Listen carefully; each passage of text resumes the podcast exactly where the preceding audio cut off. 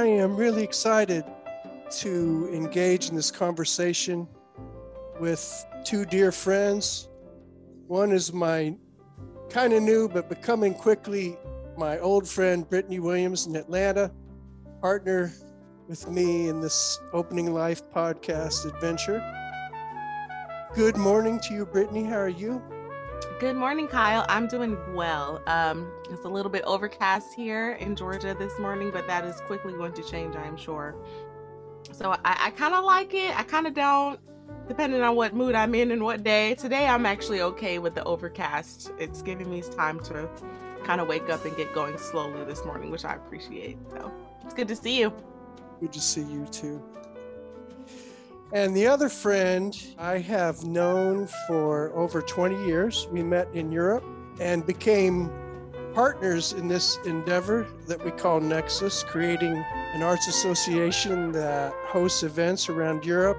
My good old buddy Rinus Balju, who's living in Gothenburg, Sweden, is here today to talk with us about some exploring he's been doing and sharing with us on the Nexus website having to do with the top 50 films that he has viewed in the last decade. Good afternoon to you, Rinus. How are you doing? Good afternoon, Kyle. I'm I'm fine. Uh, it's a sunny day here, but it's uh, quite cold, icy cold wind. Yeah, that's the Swedish way. Well, we're really excited to get to talk to you. And I know, Brittany, you have a connection with Rinus because you guys hung out together through a mutual friend that we have and refresh my memory about that. Yeah, so it was summer of 2019. I got to listen to him talk for several days about beauty and community and all of the pillars that Nexus is built on. And it was such a great great experience not only to get to know Rinus and his wife in that space but also the intimacy of everybody coming together the people that were there there was definitely like a bond of beauty and artistry and connection in the space and Rinus led us in mm-hmm. that for a weekend and it was fantastic so that's how I got to meet him. But I had heard so much about him already from you and through our mutual friends, Robert and Jenny. So it was great to put a wonderful face to an awesome already known name. Yeah. Well, getting time with Rinus is always time well spent. So yeah. And learning enough about you, Brittany, I know the same is true for you. So I could just imagine you guys had a great time together. Well, what do you think, Rinus? yeah, we had yeah, dear memories of that time. Yeah. So, Rinus, you have enriched us with this voluminous work. I can't remember exactly when you started writing articles for us. How many months has it been now that you've been contributing articles related to these 50 top films of the last decade? Well, the idea came to me when at the end of last year, the first summary of the last decade were starting to be made by different sites. And when I saw the first one, then I thought, hey, that might be a good idea to do it for myself. Because this past decade is probably the first one that I really felt that I had a good coverage of the films that have been issued during that decade. And I have a habit of documenting each of my film watching so I know what, when I've seen them, so what kind of emotion it created. I give them a ranking on that basis. It was relatively easy to go back and see what movies had really stood out for me. And when you make a list like that, you know, it's always a personal choice. This is not, of course, about the best films or the, the most this or that. It's just the films is so that mattered to me that I cared about when I saw them. And, and of course, that is very linked to the sort of nexus realm. Films is so that inspire to in-depth conversation about the things of life that matter. So that became my list. And then I started to think, oh, maybe it could serve as a kind of catalog over this period of films that possibly could be used is to have a conversation with people. Right. And don't you still have the practice with you and your wife Yoka of is it every evening that you guys watch a film together? That's the way we live. Yes. you know, we end the day eh, is with watching a film together. Pre pandemic times, of course, love to draw people into that habit. Eh, These are the guests that we had in our home.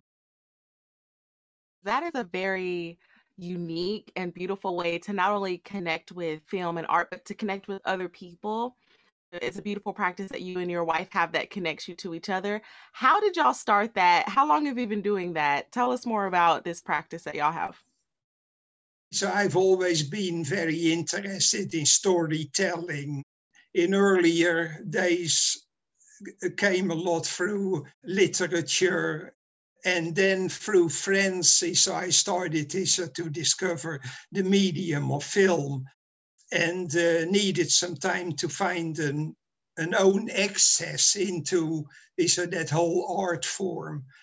But again, yes, I feel so privileged is uh, to have uh, relatively easy access uh, to an incredible legacy of storytelling, people who have gone at great length to tell a story that they cared about and uh, felt important is, uh, to uh, pass on. The beauty of film is that in one and a half or two hours, can become fully engaged into a full story of something is, uh, that, uh, that I can converse with, they have a dialogue. My story meets the story of gifted storytellers and story makers through film. Yeah. yeah. That's the joy for me of it. Well, in surveying again the list, I was looking at it again today, and one of the most conspicuous features of the list is that you represent the work of many directors from many different countries. I've heard the term world cinema. So we're not talking about a lot of Hollywood films necessarily. So probably a lot of the films in your list have not been seen by a number of people in the world.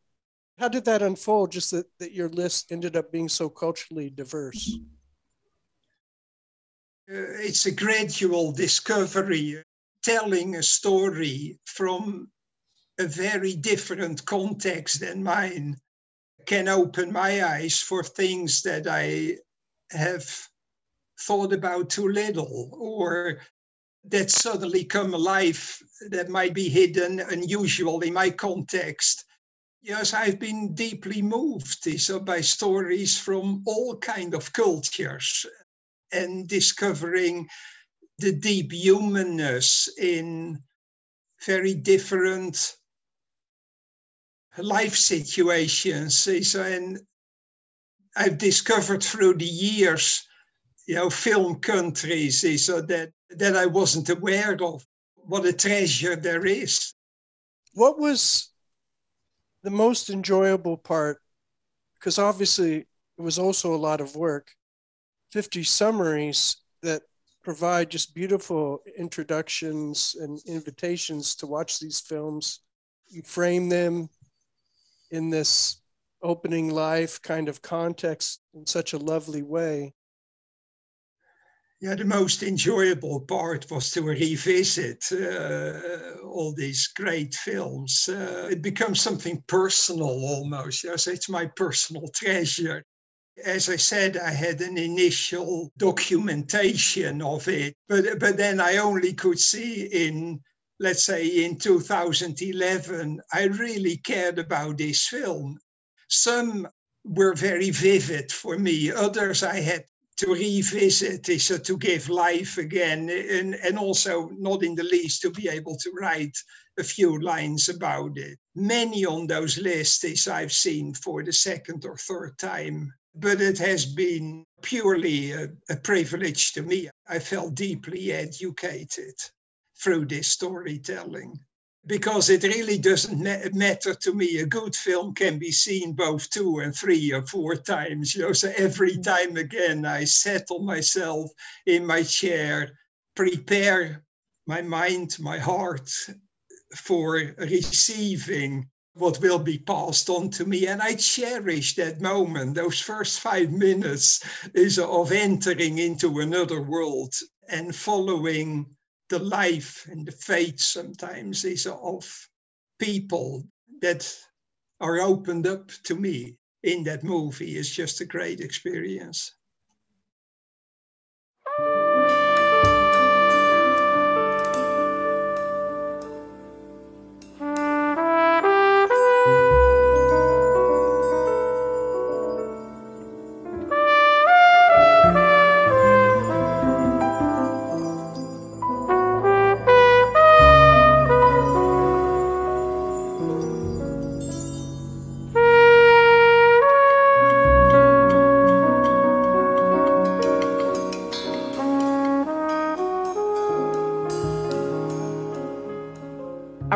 Glad you brought up um, coming and watching this movie three and four times and the experience of of reliving the story as it's being told. I feel in today's age of social media and how fast things are moving and and whatnot, the art of sitting with a story and really appreciating it time and time again. I feel like that art is being lost because it's like, okay, on to the next thing, on to the next thing, on to the next thing. Um, and I'm one of those people who, if I like a movie, I'll watch it over and over and mm-hmm. over again. And it's crazy how you get something new every time you watch it. Like, oh, I didn't catch that the first time. Oh, or this that happened. I've seen this movie so many times and I didn't know it. And my friends laugh at me all the time because I'm such a crybaby. I will cry over a movie that I've seen a million times because of the way it affects me. And I love that you've taken the time to do this because I feel like we're missing in our quick, fast moving culture, the art of sitting with a story time and time again and letting it bless us with itself and letting it reopen things in us that we need to examine. What do you think we're missing when we don't really sit and pay attention to these other films that are telling these stories? Yeah, so I agree about seeing it different times and how you see different elements in it. Know, I find myself often first time seeing, trying to grasp the story. You know, so who is who? Uh, how are they connected? Your mind is frantically trying to give it all a place, what you see, and how these elements belong together you know you may not have the time to look deeply into the faces of people or into the beauty of the countryside or whatever you know so different elements you let them pass by because you're so obsessed with trying to understand where are we and where is where is this going. Second time you don't need to do that you know so so you're you're more open for other elements so that you may have missed yeah, I love the directors is uh, that uh, that are just burning with a story that they want to tell. It's not in the first place for the market. It's not in the first place for a big audience. It's something you have to share because it's important to you. And that is, of course, easier when you don't have a big apparatus like a studio is a be uh, like the big Hollywood studios behind it. Yeah, so I love in film what I sometimes call a small story. It's just something is that, that illustrates something about life and about relationships, about beauty, about truth, about hope, you know, that touches your heart. If I were to summarize maybe a few of the lessons I'm learning along the way. One would be that it feels really critical to simply suspend my judgment, you know, to, to stay open, um, to not pressure myself too much with tying everything up with a nice, neat bow, to leave questions unanswered and just to, to stay engaged in the story, to relax with the, mm-hmm. the ambiguity that I meet, partly because of the fact that we're talking about windows mm-hmm. that are very different from the window that I have in my own life. It could be because of culture, but also there there are other challenges related to complexity or you know all kinds of aspects of symbolism because of the way that these directors use the art form in a more artistic way. It kind of challenge the viewer to raise their game in terms of meeting them where they're at. I've learned to, to love these films, but they're often not easy uh, to meet. Has that been your experience, Rinus? Oh, yeah, very much so. Yes, I love that what you said. You're postponing your your judgment. The reward is at the end. Uh, is, uh, maybe it's just good to experience that you never got it and that there is something that you don't get. you know, that might be a good thing as well uh, to understand and, and not to walk away uh, from it. So, yeah, you know, it's also on this list. There are films that might be hard to get, you know, so, and there are also films that is just a hard work to sit through it. Uh, but I find it fascinating to see films and, and read stories that show me the kind of almost anti-life yes so where you end up when affection connection conversation disappears their life is extinguished and the light goes out something is wrong with the world. And this is where it ends.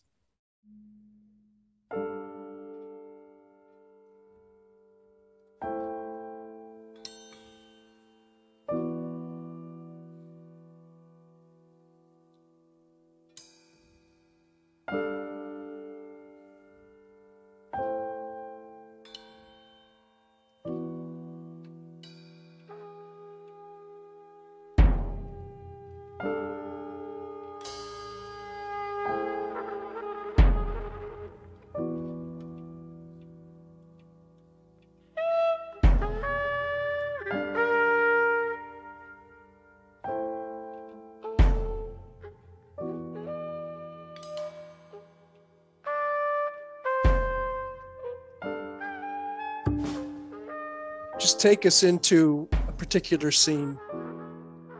Deborah Granik's uh, title is Leave No Trace. It's a film from 2018. A father who has withdrawn from civilization into the forest park outside Portland.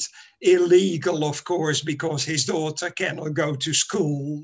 A jogger sees them, and the police and the social service try to find a place for them to live and uh, so on. And that doesn't work because he really cannot cope with human contact. There's a very tender relationship between the father and his daughter. They don't talk a lot, you know, so it's about little things.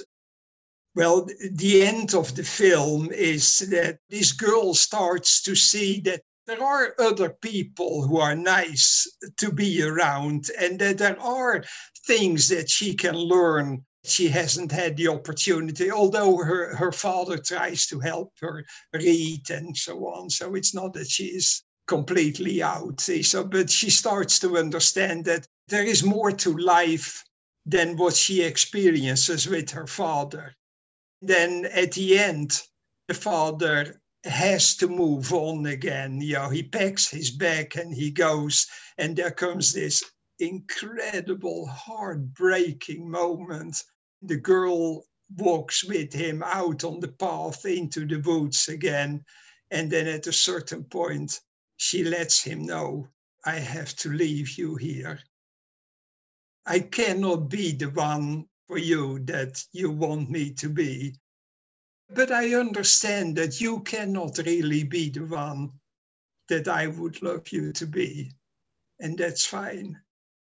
There is no discussion, there is no fight.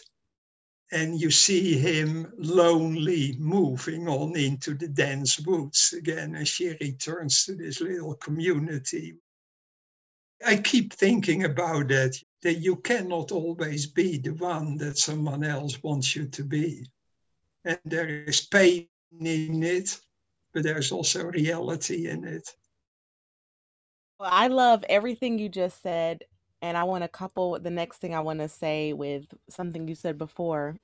One of the things that I love about this podcast is how we take art and use it to like open up these conversations that we're really dealing with in life. I loved what you said earlier about it's okay if you don't get it. It's okay if you sit with a book or you sit with a movie and it was hard and you get to the end of it and you're like, I still don't understand. I'm frustrated by it. Even in this movie, coming to this realization that it's not coming to an end with a nice, pretty bow on it. It ends with this heartbreaking moment of separation and coming to the realization of this is not going to work. I still love you, but this is not going to work. And I feel like what you've done in this conversation is just give us permission to live in the tension of what real life actually is. The point of art is to imitate life, and yet everything we see in art is always this pretty thing. Is art really doing its job in imitating life? Was there a film that was like, yeah, that's exactly what we're all experiencing right now? Because I feel like the whole world has been forced to sit in this space of like, it's not okay and that yeah. just is what it is. Like there's no amount of makeup we're gonna put on the situation to make it okay. It just sucks. yeah. I have thought about it during this period. So this exposure to this type of stories to uh, it's so obvious so that life isn't as you would like it to be you know, it has been a year since i hugged my grandchildren but I'm so aware of I'm not alone with that. In very different circumstances, people have been through these type of ordeals all the time. And yes, you also either have lost their bearings through it, but there are many who have learned some very deep lessons, levels of understanding and awareness that they never could have reached without that experience, being able to reach depths in their own hearts where they never could have come is without circumstances changing dramatically. So I can't say it's a particular film, so that's about this or that illustrates that. But I often thought about that. I have had the privilege meeting people and stories in so different and adverse circumstances that I start to trust there are ways to cope with whatever comes our way, find somehow peace and hope in it. So that's why my number one film, An Elephant Sitting Still, also a very bleak film, but the whole idea of an elephant sitting still in a cage somewhere in China, stay um, tranquil in the midst of very difficult circumstances. Does that exist? Is that possible? Yeah. I have my own personal story with an elephant sitting still and with its bleakness. So I have a, a young friend here in China that is a student of mine that's really been lately struggling with life, with finding his place. He just mm-hmm. finished university. It's not a new story, it's a very common story. My perception is it's only getting harder for young people all over the world to find their place because of all kinds of economic factors that are shaping the world. Because I had watched an elephant sitting still at Rinus's recommendation, four hours of it, and felt this prompting to invite him to look at it. And at the same time, I felt a voice inside of me say, Kyle, is this a good idea to take your friend who's already really struggling with life into this bleak depiction of what he's living through personally? This hypothesis that we lean into with Nexus is that even a very difficult, painful story, just seeing your story told on the screen decreases your isolation. I was hopeful that a lot of it would probably resonate with him. He watched the film and he later told me that he was so thankful that he watched it. Just seeing it gave him a sense of hope for just holding on and not quitting on life. He saw that the struggle he was facing was not his struggle alone. Hmm.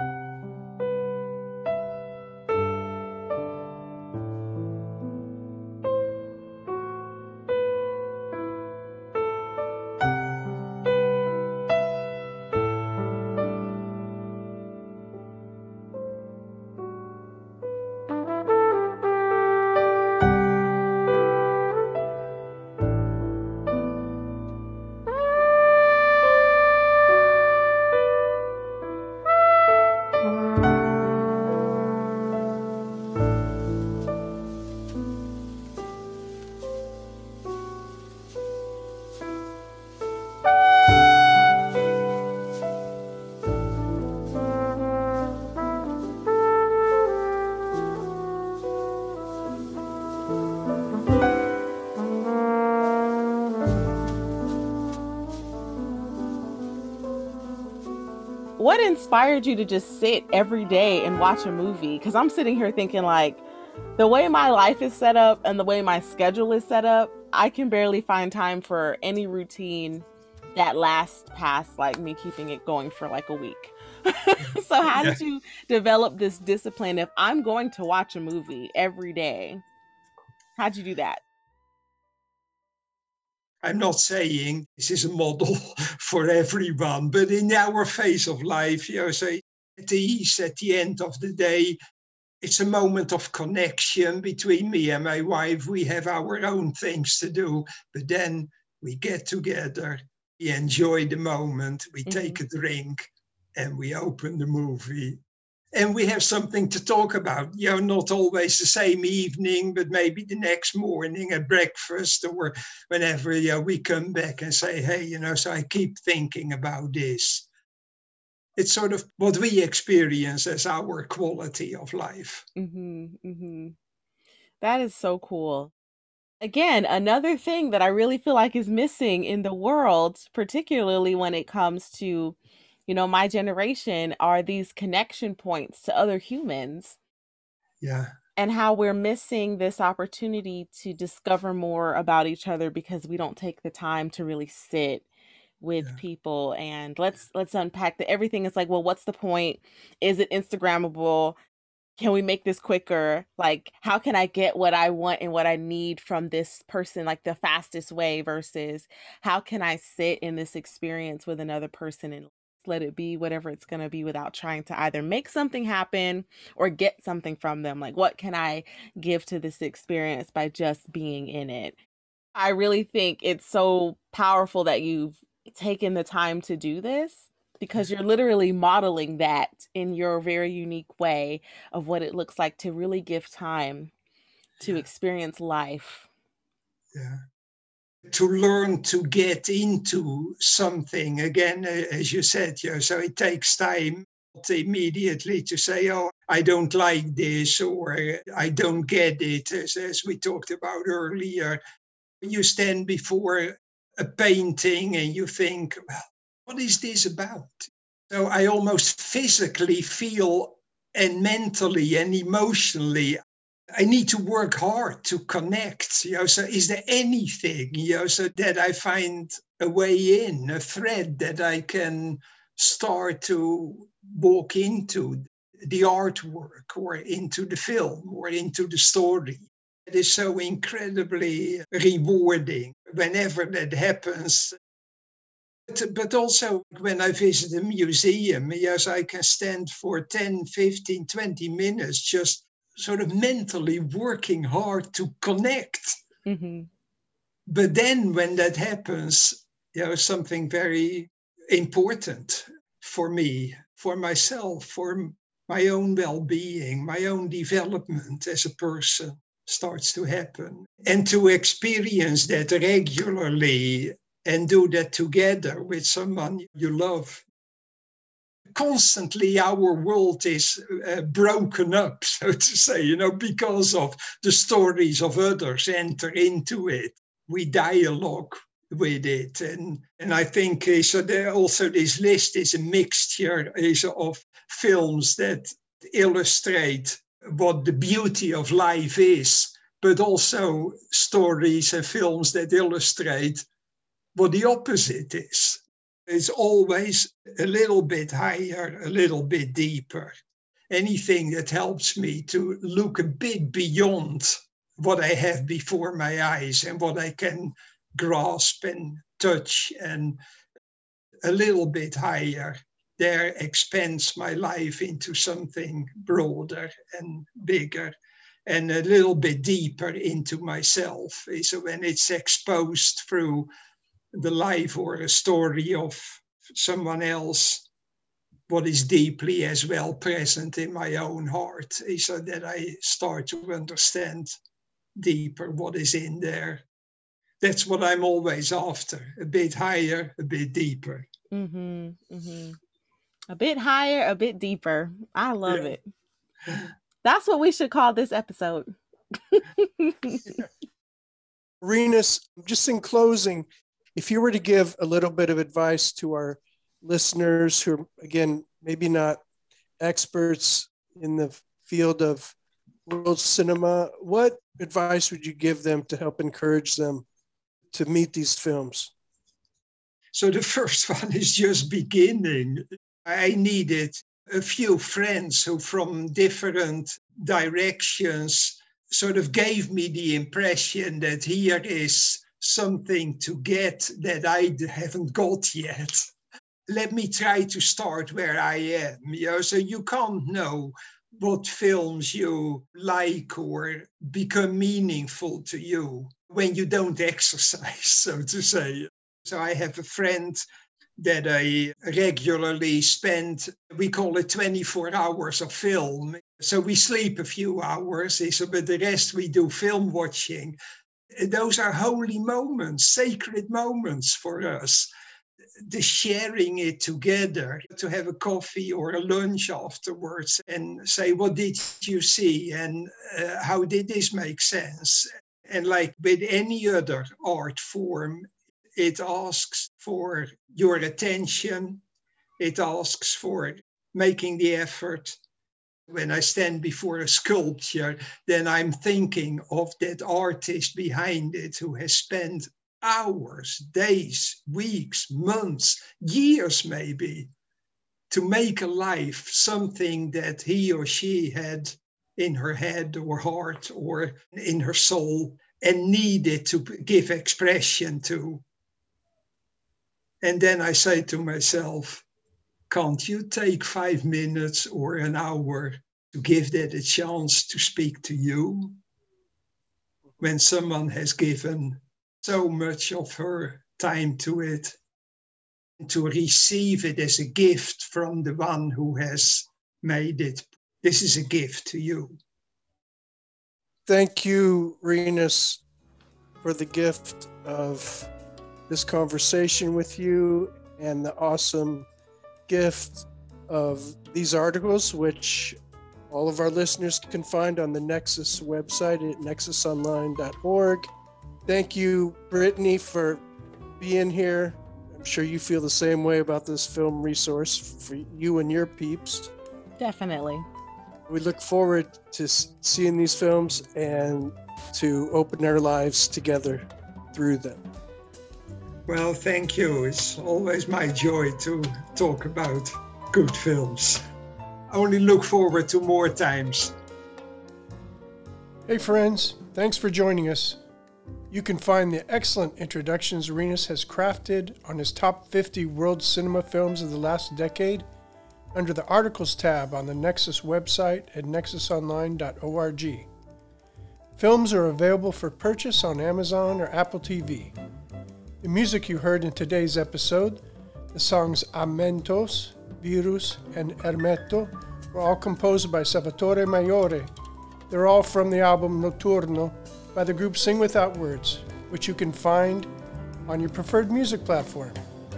If you're enjoying Opening Life podcast, please subscribe, share a comment on our Nexus Opening Life Facebook and Instagram pages, and tell your friends about us. Peace.